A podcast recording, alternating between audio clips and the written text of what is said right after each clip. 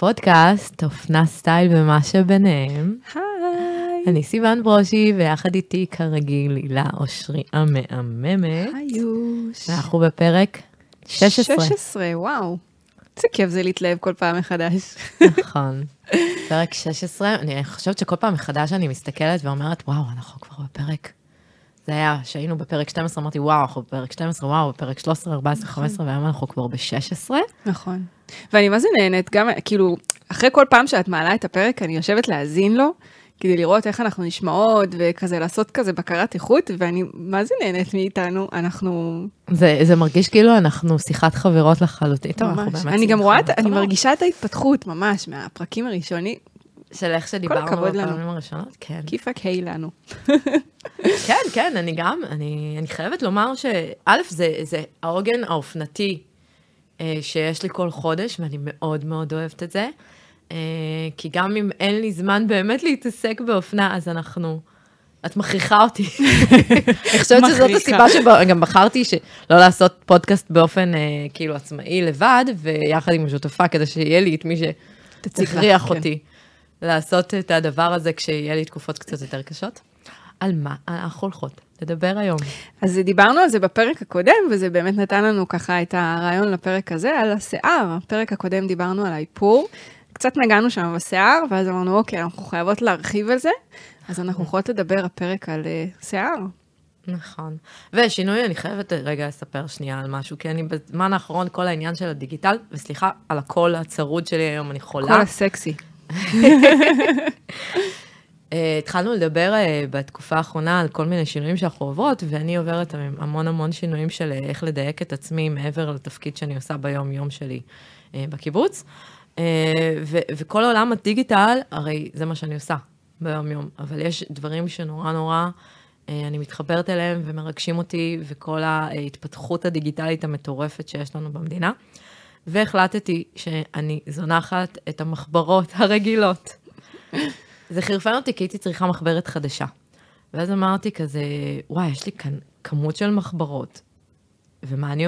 מה, איפה, א', איפה אני מאחסנת את זה? כן. ב', כאילו מה, עוד מחברת? ללכת עכשיו לקנות עוד מחברת, ואז כאילו, למה? ואז נחשפתי, נחשפתי לעולם של מחברות דיגיטליות, ומאז אני מכורה לזה באופן... שאת חשפת גם אותי לזה, אני לא ידעתי שיש דבר כזה. אני הולכת לפתח גם מחברת דיגיטלית, בקרוב שזה הולך להיות ממש מגניב. אצלי הכל בפתקים בטלפון, בהודעות לעצמי בטלפון, אני גם, החיים שלי זה הטלפון בגדול. העניין הוא שמי שאוהבת ממש לכתוב בכתב יד, מחברת דיגיטלית זה מושלם. כן, אני ראיתי את זה אצלך, זה עושה חשק. בדיוק, זה לכתוב... בדיוק כמו במחברת רגילה, את כותבת פה, ויש מרקרים, ויש סרגלים, ויש מלא מלא... שלא נדבר על זה שזה קיימות, איכות הסביבה וכאלה. זה תהליך נוסף שאני עוברת בשנים האחרונות. לגמרי. החל מהמלתחה. את תמיד היית מאוד מאוד אהבת מלתחה מוקפדת ומינימליסטית. לא תמיד. לא? לא תמיד. דווקא בשנים האחרונות, גם, גם ככל שנחשפתי יותר לעולם היד שנייה עם כל הסיפור שלי, של בעלי והעסק שלנו וכולי, ככל שנחשפתי לזה יותר, התאהבתי בזה יותר, וככל שגם נחשפתי לזה יותר, גיליתי את המשמעות של אופנה מהירה וההשלכות של הדברים הזה, וכן, זה מפריע לי. אז היום זה כאילו, זה כזה, אני נע ונדה בין ה... אופנה מהירה ליד השנייה וכאלה, מן הסתם מעדיפה יותר יד שנייה, אני חושבת שזה יותר מיוחד, יותר מעניין, יש בזה ריגוש אחר, שאת הולכת, את יודעת מה את רוצה, אבל את לא יודעת אם מה תצאי בסופו של דבר, שזה הכיף הגדול. והיום אנחנו גם משיקות פינה חדשה בפודקאסט. מה פינה? תספרי לנו. אנחנו לא חשבנו על שם. מה שעצבן אותנו... מה עצבן אותך השבוע? מה עצבן אותך השבוע? אבל זה רק לשבוע של הפודקאסט.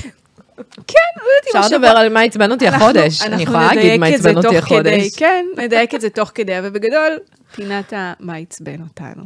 מה עצבן אותי. אז יאללה, נתחיל. ספרי לנו, בואי תתחילי, תספרי לנו קצת כרגיל מהידע שלך. בואי נתחיל מההיסטוריה על השיער, שזה אחד הדברים הכי חשובים שאני אוהבת לעשות בכל פרק. נכון, שזה גם מאוד מעניין איך הדברים התפתחו והגיעו לאן שהם הגיעו היום. ושימו לב גם שאנחנו תמיד מגיעות לאותה נקודת שינוי מטורפת, וכל פעם מחדש. אני מאוד אוהבת את זה. אז בואי נדבר ככה על שיער באופן כללי. הרי אנחנו לא נגיע לימי שמשון הגיבור, כן? שהשיער שלו זה אחד הדברים האיקוניים שקיימים בעולם הזה. אני לא יודעת אם זה אגדה או לא אגדה, אבל נניח את זה שם. בואי נלך כזה, נתחיל מאזור מצרים העתיקה, שבה כבר נחשפנו לכל ה... אני לא יודעת אם להגיד כובעים מטורפים של המצרים, או כל הסממנים שאנחנו רואים מפעם, בעבר. מה שכן, נורא נורא חשוב להגיד, שכמו שהיה את העניין של האיפור, משומן של, אז גם לשיער היו מוצרים שומנוניים ושומניים, וכולם נכון. השתמשו בהם. תמיד זה היה, זה היה ג'ל הקדמוני, מה שנקרא. נכון. אני זוכרת את היום שאחותי סיפרה לי, שבעבר השתמשו בשומן של עכברים לשיער, וזה היה כזה, וואט? בתקופות, אני אומרת אותך... זה אמיתי? ימים אלף שמונה מאות, אלף שבע מאות כזה, ואז היא גם סיפרה לי שבגלל זה, ובגלל שהם לא היו רוחסים את השיער, זה היו להם גם עכברים וג'וקים. אוי, זה נורא. אני לעולם לא אשכח את הרגע שהיא סיפרה לי את זה. ואני כזה, וואט? זה נשמע לי נורא. אז אני רוצה כזה להמשיך לכיוון ליידי גודייבה, שהפכה, שאני לא יודעת אם זה גם הייתה אגדה, או שזה סיפור אמיתי, אבל היא גם הפכה לגיבורה לאומית, לאחר שהיא רחבה, ערומה על סוס, בעקבות מחאה שלה על הטלת המיסים של בעלה על העם. שזה להתפשט בדרכה בסוף. אבל היה לה שיער ארוך בטירוף ושופע, שבעצם כיסה את הגוף הערום שלה, ובעצם מאותו רגע השיער הארוך והפזור הופך להיות סמל של ביטחון וסקסיות.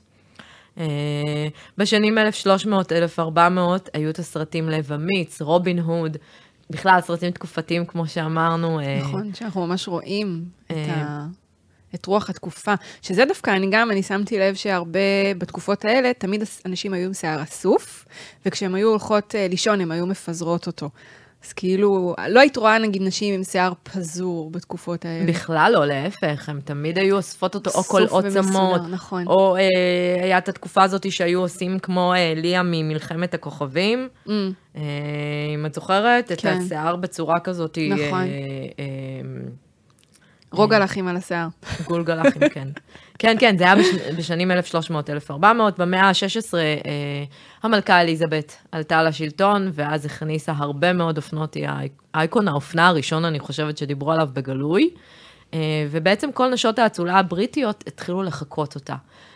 הרי דיברנו על זה באחד הפרקים הקודמים, שאם לנו יש שחקנים, דוגמנים, משפיענים, טיקטוקרים היום, אז בעבר הסלבס היו אנשי המלוכה והאצולה, והיא הכניסה בעצם את כל העניין של סיכות מיוחדות, ולשיער כיסוי שיער מיוחדי. מה שחשוב להגיד גם שזה מלבד האופנה, כיסוי ראש היה פעם אמצעי לחימום. לא היה חימום, ובהרבה מקומות, כמו טירות עתיקות ודברים כאלה, מקומות אפלים כאלה שלא היה איך לחמם יותר מדי את הזה, אז היו שמים כיסוי ראש גם כדי לחמם את הראש. בסופו של יום, תחשבי על זה, כובע גרב שאנחנו שמים היום, כן. בתקופות שכפו לנו בטירוף. במאה ה-שמונה עשרה, ומריה אנטואנט, שאנחנו מאוד אוהבים לפאר ולא לפאר אותה, היא העלתה את, את, את עניין השיער לשלב אחד גבוה יותר, כי היה את הפאות המאוד גבוהות. גבוהות האלה, נכון. אם אתן זוכרות, כן, אז היה את הפאות המאוד מאוד גבוהות, והוסיפו להם שרשראות ותכשיטים ואבנים ונוצות. אם את זוכרת מכל כל האומנות שאפשר לראות מפעם, או סרטים תקופתיים מטורפים שהיו פעם. זה גם היה תקופה, אני חושבת שגם הגברים היו הולכים עם פאות. ברור. הפאות האלה, שהיום ראינו את זה בהאג, שהם שמו את הפאה הזאת. בבתי המשפט. וואו.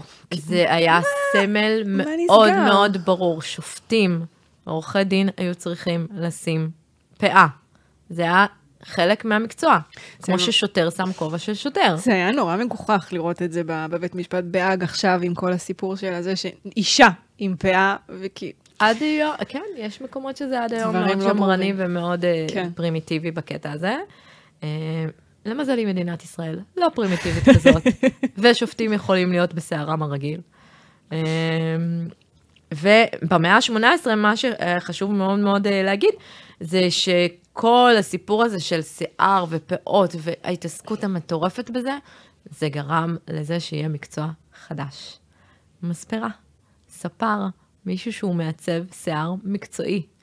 ואם עד אותו רגע, כל מי שהיה לה שיער מטורף, או היה לו, לגברים, והיו עושים את זה המשרתים והמשרתות, היו אלה שדואגים לשיער של האדון שלהם, או לאדונית שלהם, אז ספר הפך להיות בגדר חובה.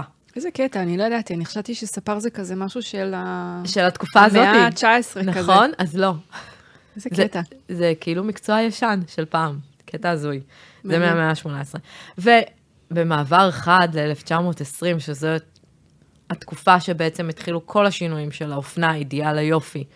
גם בשיער, השינוי המאוד מאוד גדול קרה ב-אלף תשע מאות עשרים. אבל הוא קרה ב-אלף תשע מאות עשרים בגלל המהפכה של זכות ההצבעה לנשים. Mm-hmm. בארצות הברית נשים קיבלו לראשונה את הזכות להצביע. ו- וכל התנועה הפמיניסטית הפכה, פתאום הרים הראש, מה שנקרא. ונשים החליטו שהן יכולות לעשות הכל. הן הרגישו שהן יכולות לעשות הכל. הן זרקו את המחוכים, הן קיצרו את קו המכפלת, הן ישנו, שתו, קיצרו את השיער, נהנו מניפוץ הנורמות החברתיות ככל שיכלו. ומה שקרה זה שהקרה, שנקרא אז בוב, הפך להיות ה... נכון. אה, תסרוקת הכי הכי טרנדית והכי הכי אי... נכון. דיברנו על זה גם בפרק הקודם, שאני אישית עפה על התקופה הזאת של שנות ה-עשרים מבחינת השיער והאיפור. מת על זה. ועכשיו באמת, אני, בסדרה הזאת שדיברתי עליה גם פעם שעברה, שנקראת נערות הכבלים, אז גם שם באמת רואים אותם, עם התספ... כולם עם כזה תספורת קצרה, והגלים נכון. האלה בשיער, אז כן. נכון, ממש ככה. אז הגלים והטכניקה צלסול הגיעו בשנות ה-שלושים וה-ארבעים דווקא, כאילו בשנות ה-עשרים, זה היה תספורת בוב, אבל חלקה. נכון. ובשנות ה-שלושים וה-ארבעים, הטכניקה צלסול נכנסה אה, לעולם שלנו, ואז כל הקרי בוב הפך להיות יותר גלי. את זוכרת את זה ששמו שמן על שיער, והטלטל המושלם נכון. אה, על המצח, נכון. שהיה לאנשים, אגב, איך עושים את הדבר הזה? אני מתה הרבה... להתחפש בפורים למשהו משנות ה-עשרים ולעשות את השיער הזה. יש כמו וקס כזה, שאת כאילו, את ממש צריכה להדביק את השיער על הזה. יש, אני ראיתי פעם איזה סרטון טיק טוק, של, לא זוכרת איזושהי מפורסמת, שהייתה באיזשהו אירוע רד קרפט כזה, ועשתה משהו כזה בשיער, ואז כאילו היא מראה איך היא מורידה את זה, והיא פשוט, את שומעת, תוך כדי שהיא מור, מורידה את זה מהפנים שלה, כי הרי זה הכל זה, זה וקסים וספריים ו, וחומרים שידביקו לך את השיער שלא יזוז. אז היא ממש כאילו הזיזה את השיער שלה, את הטלטל הזה מהזה, ואת שומעת, והיא מרימה את השיער כדי לשחרר אותו מה, מהדבק הזה שהיה לה, ואת ממש שומעת, כאילו... איך נשים היו עושות את זה יום יום? עושות את זה, עושות את זה, ישנות עם הרולים בשיער, וואי, זה היה ממש טרפת. נכון. כמה זמן להשקיע? חכים הרולים. אני כאילו מדמיינת אותנו אימהות של שנות אלפיים עשרים וארבע, כאילו את רואה אימא יושבת כל ערב, עושה רולים בשיער, הולכת לישון עם זה כמה בבוקר, מוציאה את הרולים. אבל אנחנו כן שם, סליחה שאני אומרת את זה, כי אנחנו בטיק טוק, כל הטרנד הזה של... של הדבר הזה ששמים בשיער. כן, הגלגל הזה. אבל יש הבדל בין גלגל... ועושים יד אחרי מקלחת, כדי שהשיער שלך יצא גלי בבוקר ומושלם. נכון, אבל יש הבדל בין לשים את הגלגל הזה, שאת רק מלפפת את השיער סביבו, שזה רבע שעה, לבין להתחיל לעשות רולים, כי רולים את צריכה לקחת קבוצת שיער לגלגל. קבוצת שיער... אבל גם פה קצת זה. אנחנו משועבדות לא פחות מפעם בעיניי. לא, ברור, אבל את משווה לשים רולים לגלגל את השיער על גלגל אחד, ולקום בבוקר רק לסדר את השיער. זה לא אותו דבר. אוקיי. זה ממש לא אותו דבר, רולים זה עבודה. אני חושבת שגם היום לעשות מחליק זה עבודה, ולעשות בייביליס זה עבודה. נכון, ובגלל זה הרבה נשים לא משקיעות. טוב, אנחנו נדבר על זה גם. כן, לא, אנחנו פחות, אנחנו פחות מקפידות, אני אומרת את האמת. הנה, היום הפעם בשבילכן עשיתי מחליק בשיער. למרות שאצלך יש לך כזה, דיברנו על זה, יש לך בייביליס טבעי כזה בשיער, אז כאילו, למה לגעת? כי לא תמיד אני קמה על הצד הטוב של השיער שלי, את יודעת, גם זה משהו. אז בסדר, אז טוב שהשקעת בנו. זה מה שקעתי בכם. ואז בשנות ה-חמישים, שזו התקופה של אחרי מלחמת העולם השנייה, שאז דיברנו גם על השינוי באידיאל היופי ובאופנה, הגענו שוב לתקופת העקרת בית המושלמת, בעיקר בארצות הברית אנחנו מדברים, ואז גם הגיעו הטרנדים של מרלין מונרו וג'קי קנדי. ג'קי קנדי, את זוכרת את השיער שלה? נכון, נפוח, ובסוף היה כזה פליק כזה. יפה. שהיום כמה נשים נלחמות בזה שלא יהיה, אני זוכרת שאני בתור ילדה הייתי נלחמת בזה שלא יהיה לי את הדבר הזה. אבל לימדו איך לעשות את התסרוקת המנופחת הזאת עם מסרק. ומי שרוצה, כל התקופה הזאת שגם שמנו את השיער עם סיכה כאן, ועשינו קוקו שכל החלק... שזה יישב גבוה. בדיוק. נכון, מזכיר את פגי בנדי, זוכרת? לגמרי, משפחת בנדי. זה חזר עכשיו ב-יס, אז אני כאילו, אני עכשיו משלימה כזה, נזכרת בפרקים. ב-אלף תשע מאות וחמישים זו תקופת הרולים שדיברת עליה באמת, והצבע שנכנס לחיינו בצורה של ממש צבע, אבל לא דרך... את יודעת, משחות למיניהם, כמו חנה ודברים כאלה. מעניין מה היה קורה אם זה לא היה נכנס לחיינו. איפה היינו היום? תמיד זה מעניין אותי, כאילו, איך דברים הרי משפיעים על דברים אחרים, בכלל, בחיים, כל דבר שקורה משפיע על דבר אחר. מעניין אם לא היה נכנס צבע לשיער לחיינו, איפה היינו היום? מבחינת. זאת שאלה טובה, כי אני חושבת שמאז ומעולם, גם בעבר, נסיכויות ומלוכות, היו שוטפים את השיער של המלכים והמלכות והנסיכות, בפרחים, היו משלבים פרחים ואבקני mm. פרחים בתוך האמבטיה, ואומרים שאבקני פרחים צהובים גורמים לשיער צ... בלונדיני טבעי או שטני, להיות אפילו יותר, זה נותן אפילו... כמו הסילבר יותר... של היום. פיגמנט טבעי. כמו השמפו הסילבר של היום, מסכות כן, סילבר, שכאילו שומרות על ה... היה נותן את הפיגמנט הטבעי של הצהוב, עושה אותו אפילו יותר. אה, הרי... כמו שהיו עושים איפור צהוב, תחנו פרחים בשביל לעשות כן. צלליות צהובות. אותו דבר אני חושבת שהיה גם ב, בשיער, כנ"ל לגבי ריחות ושמנים טבעיים שהפיקו מהטבע ועשו נכון. דרך הצמחים הטבעיים. כאילו הטכנולוגיה מצד אחד שיפרה לנו את החיים, מצד שני אולי גם קצת הרסה לנו אותם. תשמעי, התעשייה באופן כללי הייתה התקדמות מטורפת בחיים שלנו, אני חושבת. מצד שני גם זיהמה את העולם מאוד, והיום אנחנו נמצאים במצב ש... כן. ש... אני חושבת שאנחנו המאות האחרונות שחיו על כדור הארץ. כדור הארץ עומד ל... כן. לא, זה מה שאומרים באופן כללי. נחכה ונראה מה שנקרא. ונחזור לענייננו, אז ב-אלף תשע מאות שישים אה, התנועה הפמיניסטית הרימה ראש אה, בצורה הרבה יותר גבוהה, והתספורת הקצרה, קצרה, קצרה, קצרה, קצרה, נכנסה אה, לאופנה. טוויגי. טוויגי. כן, כן. שהיה לשיער כזה קצוץ, קצוץ, קצוץ. בול. בול כזה. בעיניים הגדולות והריסים ענקיות. בדיוק. ב-אלף תשע מאות שבעים האפרו נכנס לאופנה, אה, במקביל אה, לשיער הארוך והישר של מרשה בריידי, אם אתם זוכרים את משפחת בריידי, מישהו מכיר? לא יודע, באיזה גיל המאזינות שלנו בכלל? אני חושבת שהם בגילנו, אני... אז אם, אז אם בגילנו, אז היה את משפחת בריידי. פעם כולנו הכרנו אותן, אה, והייתה שם את מרשה בריידי הבלונדינית עם השיער הישר החלק מאוד. וחמצון שיער בעזרת מיץ לימון, שמש ומי חמצן היה אז מאוד מאוד באופנה. נכון. ואז הגיעה אלף תשע מאות שמונים. הטירוף. הטרפת ברשת. הטרפת. והסרטים המיוחדים שכיכבה בהם מדונה, ואז כל נערה רצתה להיראות כמו מדונה עם השיער החצוף והפרוע. עם השיער שקשור שם, וזאת הייתה תקופת הדיסקו והאורות, והשקת המוסר המסחרי הראשון, הכל הכל הביא למצב של שיער נפוח וחצוף, ומאוד מאוד... לא מעודק, לא מסודר, לא... כן, גם, את יודעת, את זוכרת, גם דיברנו על זה בתקופת האופנה, זה היה התקופה של כל צבעי הנאון, והטירוף של בגדי גוף, והגרביוני רשת, והכל הפך להיות... נכון.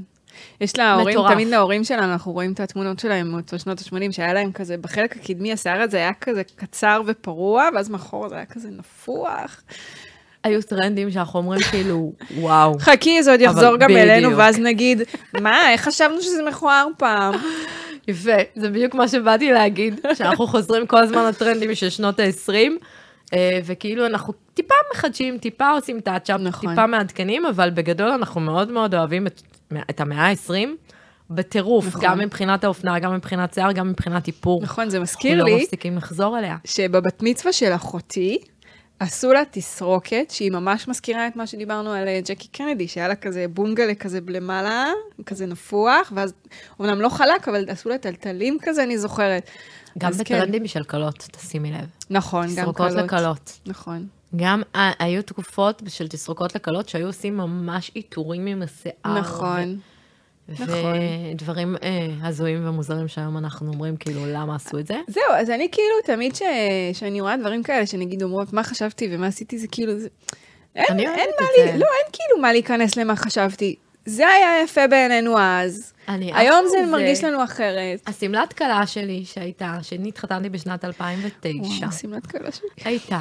מושלמת בעיניי אז. היום אני מסתכלת על זה ואומרת לעצמי, האם הייתי לובשת את אותה סמלה? שוב, התשובה היא כן, כן. אולי בעדכון מסוים. לא.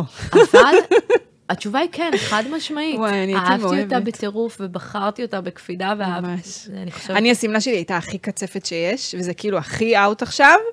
אבל... אבל עדיין, היית חוזרת אליה. מדהים. אני הייתי, כל כך כאב לי להחזיר אותה למעצבת. לא, מעצבת. כן, מעצבת. וואי, אני כל כך אהבתי אותה, ואני אני בכלל, אני, אני מתה על ה... באיזה שנה התחתנת? אלפיים ותשע. אה? נובמבר אלפיים ותשע, כן. יש הרבה דרכים אצלנו שהשתלבו. וגם, אז מה שרציתי להגיד, שאני מאוד כזה נסיכת דיסני, השמלות של נסיכות דיסני, אני עפה על זה, כאילו תחזירי אותי לשנים האלה עם המחוכים, שזה, של השמלות הענקיות שחלף עם הרוח, אימא, אני מתה על זה. שאת הולכת והסמלה מתנוענת, אימא, אימא, אימא. מושלם בעיניי. לא נוח, מושלם בעיניי. אני גם חושבת שהקצפות היו אחלה לאותה התקופה שהייתה מדהימה, וזה עוד יחזור בוודאות. וגם כל הטרנים בשיער שהיו. נכון, אני ממש זוכרת שאני באתי לה מהצוות, ואמרתי לה, תקשיבי, אני רוצה נפוח. ואמרתי לי, אוקיי, הביאה לי, אני אמרתי לה, אני רוצה חישוק יותר גדול. הביאה לי, אמרתי לה, אני רוצה חישוק יותר גדול. אמרתי לי, חמודה, תירגעי, את לא מקווה. לא הייתה תקופה כבר של קצפת, זה מטורף. למה? אלפיים ותשע זה היה הכי קצפות. היה גם וגם. אז זהו, היו כזה קצפת בהתחלה, ואז היו מחליפים לאיזה. ואני, הייתה לי חצאית להחליף, לא החלפתי בחתונה. לא רציתי לרדת מהסמלה. ככה אהבתי אותה. אז לי הייתה סמלה ממש צמודה עד האגן, ואז מהאגן היא טיפה נפתחה. כזה בת ים כזה. בול, כזה. זה היה הסגנון שלי אז, וזה היה בצבע פנינה, כי מאוד מאוד אהבתי את הפנינה. היא הייתה סגנון צרפתי כזה, מאוד מאוד התלהבתי מזה שהיה פליסה בדברים מסוימים, והיה אה, בדים כאלה שיותר אה, מנצסים במקומות מסוימים. כן, היה, היה קטע אז. כן. אז בקיצור, אז אני אומרת שכאילו לא צריך להתחיל לחשוב על למה עשיתי למה ככה. עשיתי ולמה, ולמה עשיתי? זה לא, מה שאהבתי, זה, זה מה שאהבנו. לא, לא צריך לדוש בזה, לדעתי. אנחנו, אנחנו אוהבות להסתכל על העבר ולהגיד איזה טיפשות ומפגרות היינו. יש דברים שכן, אני מסתכלת ואני אומרת, אולי הייתי עושה אחרת, אבל... זה חלק מההתפתחות היפה שלנו. בגמרי, בגמרי. היום כאילו יותר מתמיד אני מבינה שמה שהיה, היה, די, יאללה. איך, איך מתקדמים משם? זה ממרומי גילנו, מה שנקרא. ממרומי גילנו, מדברים שקרו לי בחיים. שמאוד מתקשר לגיל השלושים המאוחרים. כן, אנחנו, אין ספק שמבינים דברים אחרת, אבל את יודעת, הניסיון חיים, הבגרות, כן. אז בואי נחזור לשיער, ולהיסטוריה על השיער. אז ב-אלף תשע מאות תשעים קייט מוס הכניסה לנו את המראה האסוף והמרושל. זה שאנחנו אוהבות לעשות גולגול כזה, ולשים קליפס, או, קוקו, או גומייה, mm-hmm. אז כזה, ופתאום כולן אמרו, מה, למה אני צריכה להקפיד על השיער שלי? בא לי לעשות כמו קייט מוס, ולשים את השיער כזה... מראה מרושל, כן. מרושלת. כן, זה גם משהו שעכשיו הרבה קלות אמרות, תעשה לי מרושל. אבל שיראה מוקפד, אבל מרושל, מה שנקרא. מרושל טבעי, דיברנו על זה גם, אני חושבת, בכל מה שקשור לאיפור. מאוד מאוד קשה לעשות איפור טבעי. איפור טבעי, אבל שיראה לא טבעי. זה לא טבעי, אבל זה יראה טבעי, כן. זה מאוד מאוד, איפור מאוד מאוד כבד, אבל שיראה טבעי בסופו של יום. וואי, איזה קטעים. ושנת אלפיים, ה-וואי טו קיי שלנו, השיער הגלי והארוך של ג'יזל, המדהימה, הפך להיות תסרוקת פופולרית עד היום. עד היום אנחנו נורא אוהבות לעשות את הבייביליס. לא דיברנו על תספורת רייצ'ל, שהייתה גם בשנות ה-תשעים. נכון. שזה כאילו, זה היה ממש טרנד. רייצ'ל ומוניקה, שתיהן. אני חושבת שאבל יותר היה כזה קטע עם התספורת רייצ'ל, היה על זה יותר בז. היה את הקטע של... הדירוג. דירוג. נכון. הדירוג שנכנס חזק, בזכותה, אבל בעיקר בזכותה. ברור. פתאום כולם באו, אני רוצה כזה, אני רוצה כזה, אני רוצה כזה. כמו רייצ'ל, גם לי היה, בתור נערה אני זוכרת. אני לא זוכרת, האמת. בתור נערה, אהבתי מאוד את המדורג, אהבתי לעשות כזה שיער עד הכתפיים ומדורג מאוד. זה היה כזה מאוד... ואז את לא יכולה לאסוף את השיער, כי אז תמיד יוצא לך שוונצי מכל מיני מקומות לא ברורים. וזה נורא יפה בעיניי היום. כן. זה מאוד יפה בעיניי היום. זה היה מרושל. מרושל הטבעי. מרושל החדש, כן. כן. ואז נכנסו גם כל המחליקים והבייביליס שתפסו מקום בכל הבתים שלנו, ונמצאים שם עד היום, ואנחנו כולנו בזכות...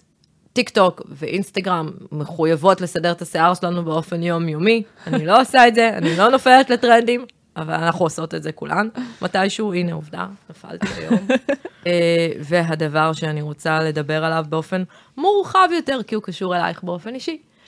טרנד היפות ומאפירות שהגיע לנו ב-אלפיים ושמונה עשרה, זאת אומרת, הוא התפוצץ ב-אלפיים ושמונה עשרה, הוא התחיל קצת לפני, וקבוצות פייסבוק שנפתחו בתחום, ושרה הריס, סגנית עורכת ווגה בריטי, שהביאה את זה מאוד לפרונט, ולינדה רודין, הדוגמנית, הסבתא הנצחית, מה שנקרא, שיכולה לשים כל פאשיניסטה מטורפת בכיס הקטן שלה.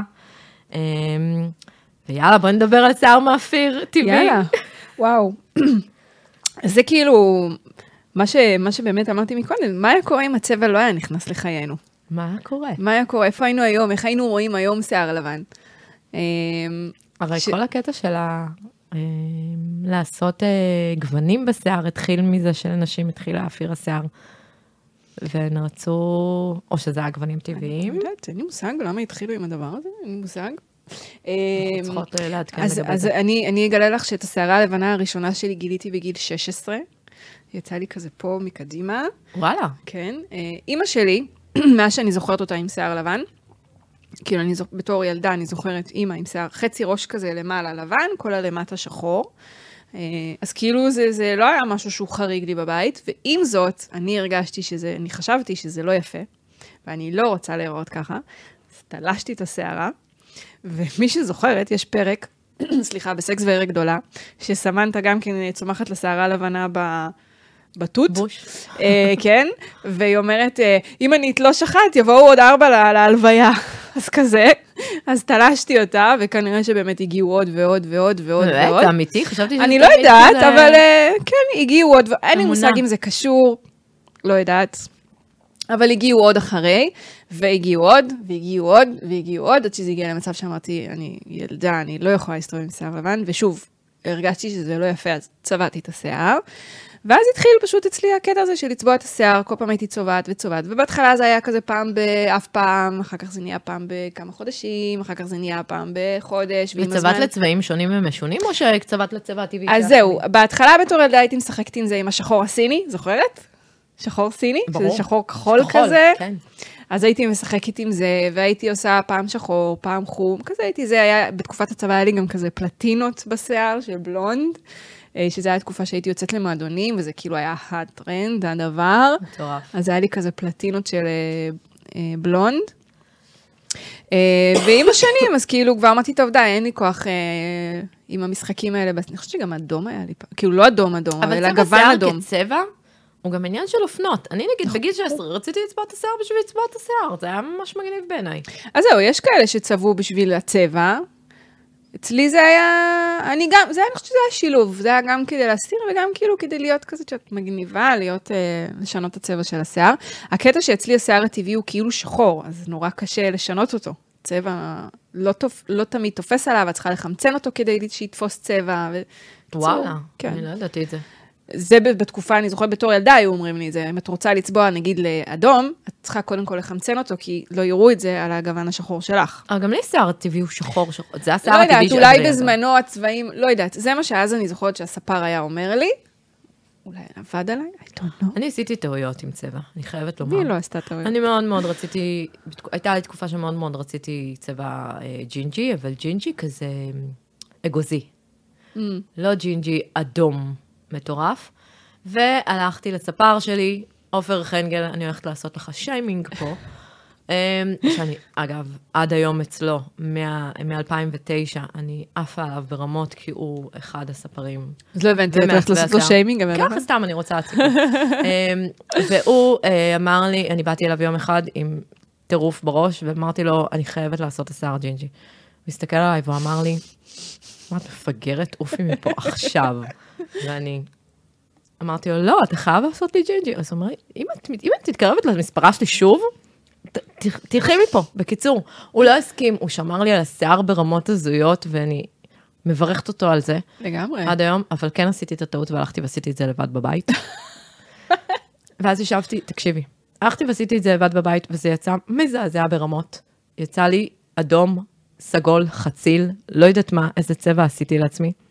אני לא ידעתי אפילו איך להגיב לזה, ואז הלכתי יום למחרת אליו, ואמרתי לו, אופר, תתקן לי את זה, בבקשה. ישבתי אצלו חמש שעות, שש שעות, אם אני לא טועה, עד שהוא סידר לי את זה לצבע שיער נורמלי, שיראה כאילו יפה עליי, והיה לי, כן, היה לי תקופה שכמה חודשים כזה שהייתי עם זה, ואני חושבת שאחרי כמה זמן כבר נמאס לי מזה, וכמו כל דבר בעצם שאני עושה, כאילו אני בן אדם שמאוד מאוד משתעמם מהר, מה שנקרא, המון דברים. גם אני. והיה לי את התקופה שפתאום התחילו לגדול לי שערות לבנות. כן. עכשיו, לא נעים לי להגיד, נשים שעוד לא התחילו להאפיר ולהלבין, אני בתור ילדה חשבתי, גם היום, בתור אישה שהייתי צעירה, שכשמתחילות שערות לבנות, זה הופך, זה, זה מהר מאוד. כל השיער הופך להיות שיער לבן. והתחילו לי בגיל שלושים ושתיים, שלוש, התחילו לי כמה שיערות לבנות. וכשאני ראיתי לפני שנתיים, שלוש, לפני שלוש שנים ראיתי שהתחילו לי כמה שיערות מקדימה יותר, וכשהייתי בהיריון היה לי פה קבוצת שיערות וזה. מאוד מאוד רציתי, אמרתי, טוב, מה עושים? אני לא מתכוונת לצבעת השיער שלי את כולו, ממש לא בא לי להתחיל להשתעבד לזה, זה גם היה התקופה הטרנדית המטורפת של מאפירות ויפות. אמרתי כזה, וואי, אם כולן מסוגלות, וזה נורא נורא יפה, אז גם אני יכולה לראות איך זה עליי בתור תקופה. והלכתי ועשיתי את הפס הלבן המטורף שהיה לי. אגב, אני מאוד מתגעגעת עליו ומאוד אוהבת אותו, וגם אותו עשה לי אופר המוכשר והמטורף. ו... ואז הבנתי שהשיער לא מלבין כל כך מהר. וכשזה גדל, וגדל וגדל, אז זה השיער הטבעי שלי. עדיין אין לי שיער לבן. כן. והתגברתי על היצר הזה של לרצות לצבע את השיער עכשיו שוב. אז זהו, אני חושבת שזה מאוד תלוי. כאילו, יש לכל... יש... יש לזה מנעדים מאוד גדולים. יש את האלה שזה באמת כמו אצלך, שזה כזה... התחלנו לדבר על זה. אחת, שתיים, עשר שערות לבנות, וזה יכול להישאר ככה שנים. ויש את האלה שזה כזה ביניים, יש להם פס מאוד מאוד גדול איפשהו בשיער, או כמה פסים כאלה גדולים בשיער. קוראים גדעון, יש לה כזה. כן. פס קטן. כזה.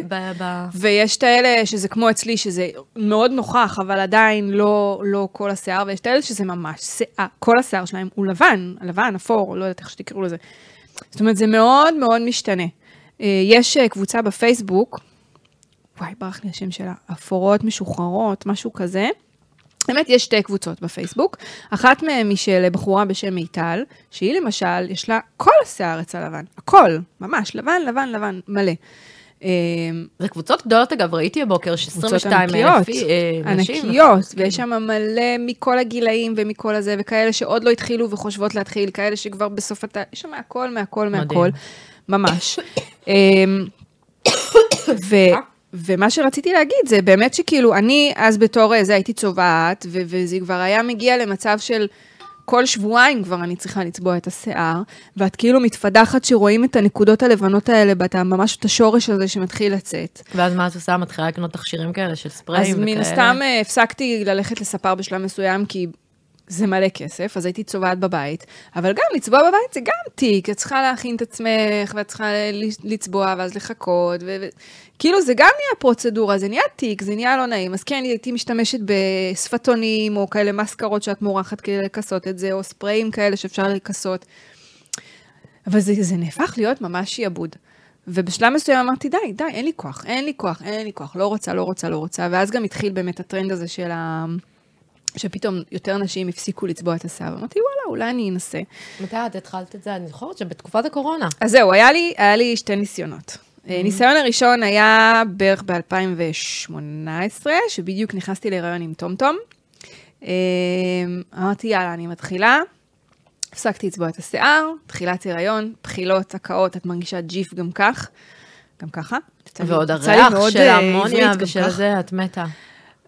לא, האמת שהצבע, שהצבע לא הפריע לי, אבל כאילו אומרים שבתחילת ההיריון עדיף לא לצבוע את השיער, לא ידעתי שזה עניין כזה, אז אמרתי, יאללה, בוא ננסה.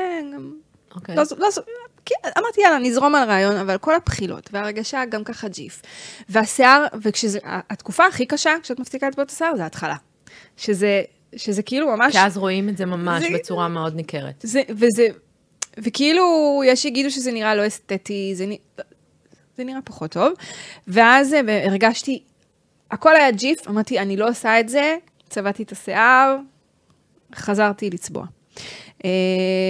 אלפיים ועשרים, קורונה, אני לא זוכרת את זה, זה היה יום, יום הבחירות ב-אלפיים ועשרים, אמרתי די, זהו, אני מפסיקה לצבוע את השיער, ואז אני, אני לא זוכרת אם הקורונה התחילה לפני או אחרי, אני חושבת זה היה לפני, הקורונה התחילה לפני, בבחירות היינו עם מסכות ב-אלפיים, אני לא זוכרת. בקיצור, אני ממש זוכרת, אבל שיום הבחירות זה היה היום שבו קיבלתי את ההחלטה להפסיק לצבוע, ואז גם התחילה הקורונה, אז כאילו יצא לי טוב כזה, שכאילו היינו בבית. היינו בבית. ולא באמת ראו אותי, ולא הייתי צריכה להתמודד עם תגובות של אנשים, למרות ש... שלא ראו אותך, כי את גם שיתפת את כל התהליך באינסטגרם. לא, זה כן, הכוונה היא... שלא ראו אותך אחד על אחד אנשים, שאז אולי יכלו להגיד לך, אבל זה לא יפה, אבל אולי תצבעי, אבל אולי זה, למרות שהייתי נפגשת עם שכנות שלי, שהם בגדול לא העירו לי, אבל גם לא הופיר, כאילו, אמרו לי, טוב, תראי איך זה יהיה, כאילו אף אחד לא בא ואמרה לי, אבל זה לא יפה, אל תעשי, כזה, זה, הרבה אמרו לי, כאילו, סחטן על האומץ, אבל אף אחד לא בא והעירה איזה משהו, שכאילו הוריד אותי. אז זה נתן לך. זה נתן לי, כאילו אמרתי יאללה, סבבה, וככל שעבר, והיו לי תקופות קשות, ובהתחלה שוב זה היה קשה, שזה השיער לא לפה ולא לפה, זה לא היה פשוט, ההתחלה לא הייתה פשוטה, אבל ככל שעבר הזמן, גיליתי ש, א', הייתי בטוחה שגם לי שיער שהוא כולו לבן, הייתי בטוחה שהיא מפסיקה לצבוע כל השיער לבן, ואז גיליתי שלא, שיש לי כזה כמו גוונים כאלה. שמעממים, דיברנו על זה גם בפרק הקודם, שזה נראה... כאילו את הולכת למספרה ועושה גוונים של אפור. לא פעם שואלים אותי, איזה צבע את עושה? אז כן, אז יצא כזה גוונים, יצא יפה, ואני חייבת להגיד לך אפילו שדווקא את השלב שאני הכי אהבתי בתהליך הזה, זה דווקא היה חצי-חצי. שזה היה חצי לבן, חצי זה. באמת? זה היה השלב שהכי אהבתי, יש לי תמונה שעשיתי בדיוק. ואז עוד עשית את השיער חלק, כאילו החלקת אותו? היה חלק. אז זהו, שזה גם קטע עם השיער, שתכף אני אספר על זה, אבל באותה תקופה של החצי-חצי, סליחה. עשיתי צילומי תדמית, שזה גם הצלמת אמרה לי, תקשיבי, אני עפה עלייך, שאת כאילו עושה צילומי תדמית בשלב הזה של השיער. ואני כאילו, מבחינתי זה היה כאילו, למה לא? אבל כאילו פתאום שהיא אמרה לי את זה, אמרתי, וואלה, כאילו, יש פה איזה עניין. ויש לי תמונות משם, שאת ממש רואה, חצי לבן, חצי כזה. אני זוכרת, אני זוכרת. עכשיו, בגלל שגם הפסקתי לצבוע, אז הגוון של השיער גם כן קצת השתנה, כי אם אני הייתי צובעת לחום כאה, אז בגלל שהרבה זמן צבעתי, והדאייה של הצבע והשמש וכזה, הוא נהיה קצת חום שנהב כזה, אז זה היה ממש כזה לבן, קצת שחור, ואז כזה זה חום, זה היה כאילו שילוב צבעים מהמם, שאני, תקשיבי, אם אני, אם אני היום הייתי עם שיער חלק, רוב הסיכויים שהייתי ממשיכה לפרסם גם את התמונות האלה, אני חושבת שזה היה מהמם, ובאמת עוד קטע שקרה לי עם השיער, אני, למה הייתי מחליקה אותו פעם? כי הוא היה כאילו נורא נפוח לי.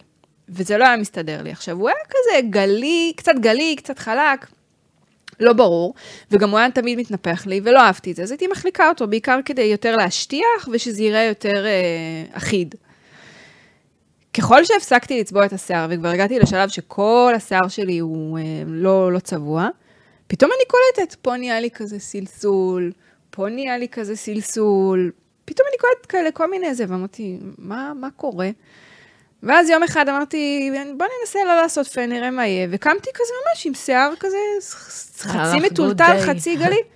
Good hair day. ואני שולחת לבסטו שלי, אני אומרת לה, ליאת, תראי, יש לי טלטלים. את לא זכרת, לא הבנתי, כאילו, זה טלטלים חדשים בעקבות השיער הלבן? כן, השיער שלי מעולם לא היה נראה ככה.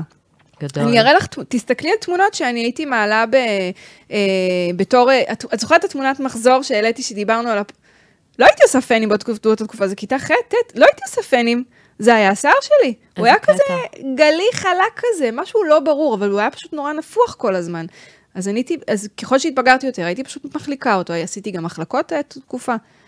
ופתאום שהפסקתי לצבוע את השיער, הוא פשוט התחיל להסתלסל לו. עכשיו, גם היום, אני לא יכולה להגיד שיש לי טלטלים, אבל הוא כאילו, הוא יותר גלי מטולטל מאשר חלק. כן. ואני עפה על זה, אני בתור ילדה חלמתי על טלטלים. חלמתי על זה. בואי נדבר באמת על עניין הטלטלים, ועל הטרנדים בכל מה שקשור לטלטלים. כי אם יש משהו שהיו מדברים עליו מבחינת ייצוגיות פעם, אז לא טלטלים. נכון. פעם טלטלים היה טבו כזה. לא ברור, כי זה כאילו לא מסודר. נכון, אז יש, יש איזה קטע כזה, כי גם אנשי נשות החדשות שלנו, נכון. המגישות חדשות שלנו, הכתבות שטח שלנו, היו מחליקות פעם את השיער לחלוטין, גם לדוגמה. דוגמניות אגב. נכון. כולנו היו מחליקות את השיער. נכון. והיום זה תפס תאוצה שוב שטלטלים טבעיים, גם להם יש קבוצה. בפייסבוק מטולטלות. כן. ואגב, זו קבוצה שבאה בטירוף, אני לא נמצאת בה, אבל כל מי שמטולטלת סיפרה לי שהיא נמצאת שם, ושיש תכשירים מיוחדים, ושנשים למדו. אז בי שהיום לומדים הכל בטיקטוק ובאינסטגרם. נכון. ופינטרסט גם יש. אגב, אנחנו כל הזמן מדברות על טיקטוק ואינסטגרם, חייבים לדבר גם על הפינטרסט. נכון. איך אפשר לחיות בלי הכלי המטורף הזה, שנקרא פינטרסט? אי אפשר, אני חיה עליו, אני עובדת איתו, אני חיה איתו, אני הכל איתו. אני חושבת שזה אחד הכלים היותר מדהימים שקיימים ברשת היום. ואם נשים לב, הנה רינה מצליח לצורך העניין, או אני לא יודעת מה, אני מניחה שהשיער הטבעי של יונית לוי הוא חלק, אבל יש נשים כמו מעיין פרטי היום, שנמצאות בפרונט, והן מטולטלות לחלוט, לחלוטין, או יוליה פלוטקין. יוליה פלוטקין, אני, היא כאילו נגיד הייתה ה, הדבר הזה שהייתי רוצה, כשאני הייתי נערה, היא הייתה כזה דוגמנית נורא מצליחה, והיה לה רעם, זה לא טלטלים, זה רעמה. זה מטורף. שזה מהמם בעיניי, אני עפה לאלה עם הרעמות. זה הפך להיות, וואו. מדהים. כי כשאת פתאום מסתכלת על נשים ברחוב, ואת רואה, לצורך העניין, אם תלכי באירופה, זה יהיה פחות נפוץ מאשר בישראל. בישראל נשים מטולטלות יש להן יותר תעוזה ויותר אה, אה, ביטחון עצמי ללכת מטולטלות. בחול עדיין הרבה פחות בעיניי. הרבה פחות. או... גם מטולטלות היום עושות בייביליס ועושות mm. את השיער שלהן בצורה הטרנדית לפי הטרנדים הקיימים. אה, זה עניין של מוסכמות חברתיות בסופו של יום. אני זוכרת שהייתי פעם בברלין יחד עם אמא שלי ועוד כמה אה, נשים... אה, מהממות שפגשתי שם, כי עשינו סיור כזה מאורגן, יחד עם צלם וזה, והיה להן רעמת טלטלים מטורפת. מדהימה. זה מהמם. והצלם לא הפסיק להחמיא להן כמה הטלטלים שלהם מיוחדים, כאילו, ושאלתי אותו מה הקטע עם זה, אז הוא אמר לי, תקשיבי, זה לא משהו שאני רואה כל יום פשוט. אני חייב להגיד את זה. אולי זה קשור, את יודעת, גם לאקלים, אני חושבת שככל ש... כי גם, האמת שגם האקלים שלנו קצת בעייתי. אבל תחשבי גם על פרסומות. יותר ויותר הכניסו לפרסומות טלטלים. גם ילדים מטולטלים. ילדים עם רעמה מטולטלת מטורפת. זה מתוק.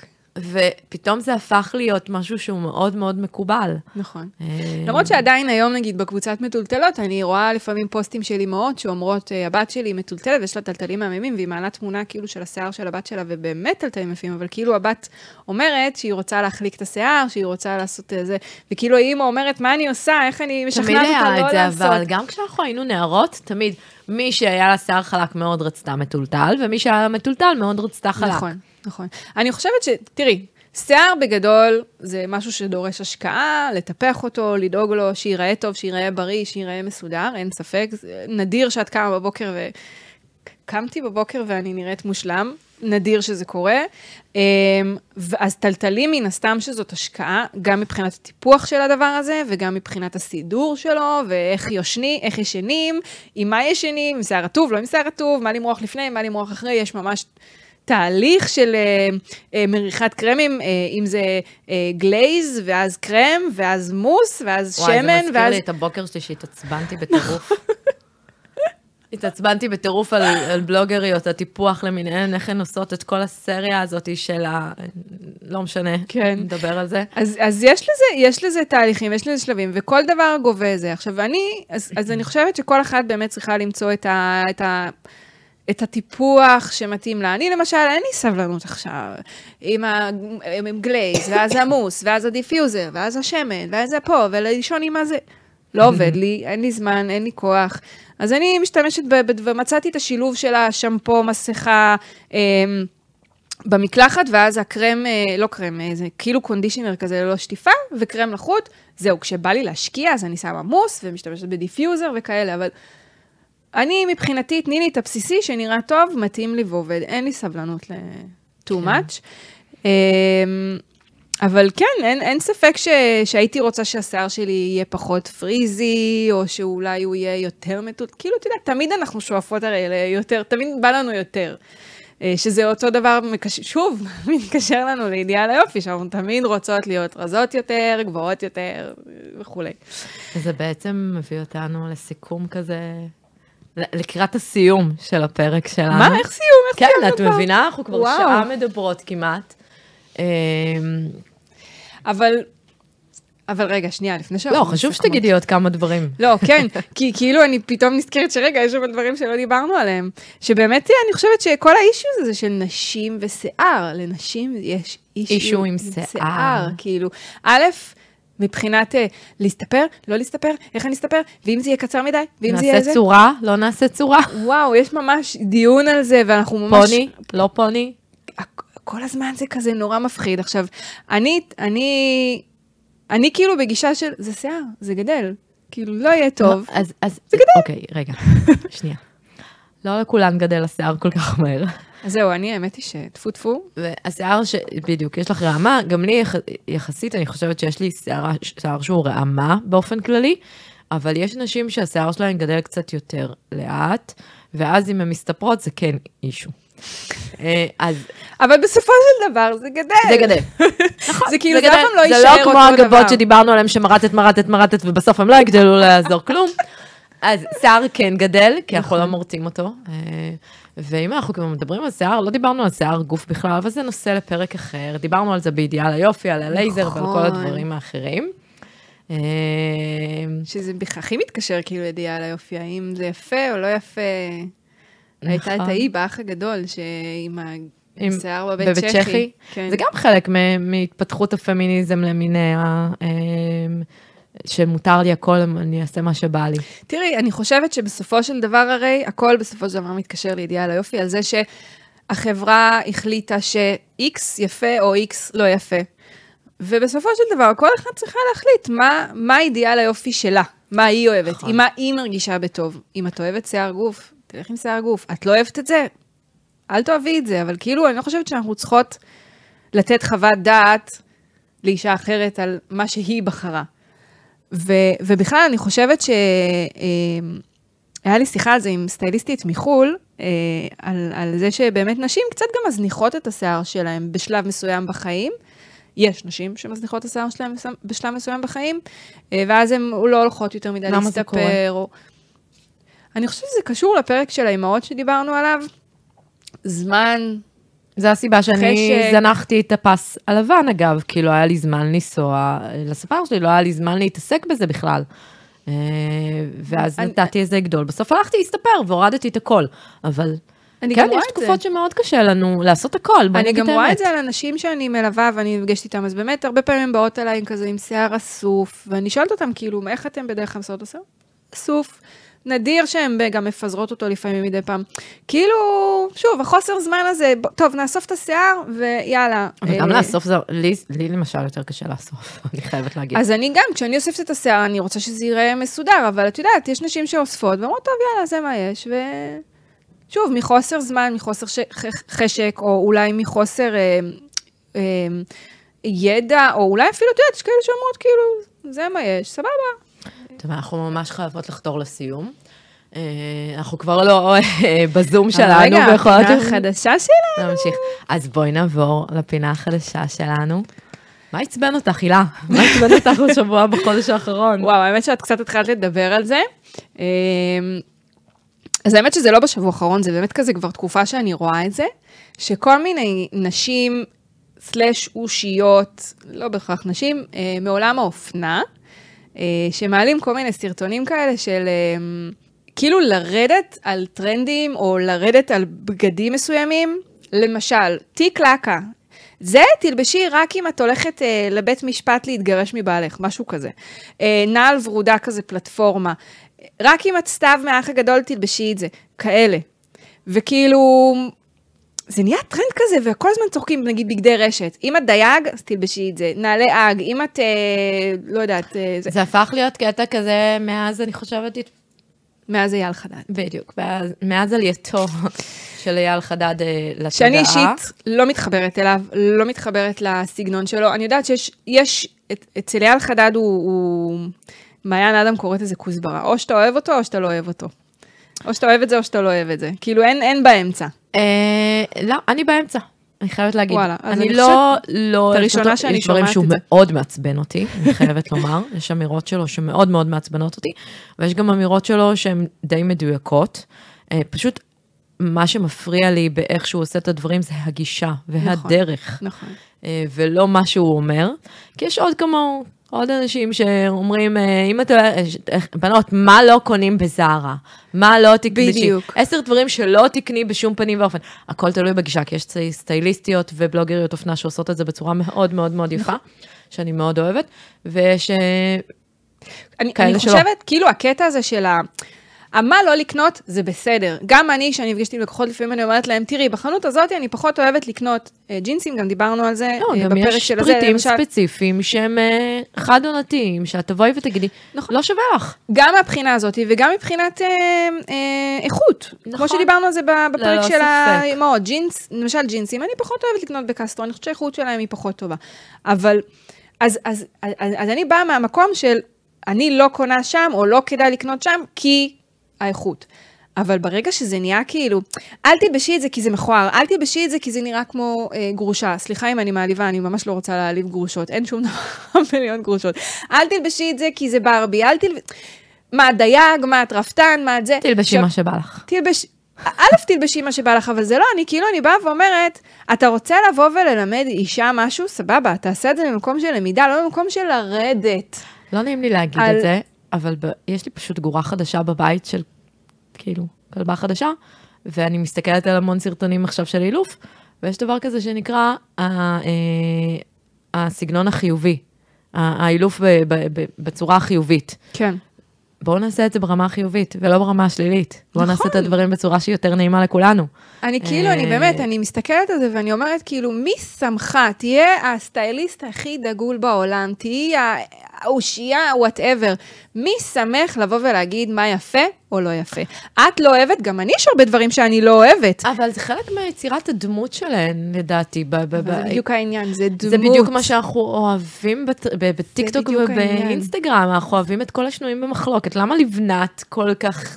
בואי, אנחנו מתים על אלה שבאים ומעצבנים אותנו, אלה שגורמים לנו... לשבת בצורה... אבל זה בדיוק הקטע, שהרי... כל הקטע, למה הם עושים את זה? כדי לעורר את העצבים שלך, כדי שאת תגיבי להם מתוך עצבים, כדי ברור, ש... מתוך הרגש. נכון. בוא ניצור פרובוקציה, כדי שידעו מי אנחנו, גם כך... חברי הכנסת עושים את זה, בואי זה בכולן. זה כל כך מעצבן אותי, זה כל כך כאילו... יש טרנדים כאילו, בסדר, רופו וזה, אבל יש טרנדים... לא, לא צריך. לא צריך לעצבן כדי להיות ויראליים, כדי לתפוס תאוצה, כדי להיות... לא צריך. תראו מי שאתם... לא צריך גם לרדת על אנשים. אני מסכימה. לא צריך, באמת, כאילו, די, די, די. מה יצבן אותך, סיוון? אוקיי, אז אני לא בטוחה שזה מעצבן אותי, כמו שזה מפריע לי. יש לאחרונה, אנחנו תקופת בחירות לרשויות המקומיות, כפי שכולם זוכרים, ויש יש כזאת גישה בתקופה האחרונה של בואו נבחר בנשים, כי הן נשים. שזה משהו שנורא מטריד אותי ומציק לי. אני רוצה לבחור באישה כי היא מוכשרת, כי יש לה את כל היכולות, וכי יש לה את כל התארים, ויש לה את כל הרזומה המפואר מאחוריה, אה, ברמה הניהולית, כדי לבחור בה.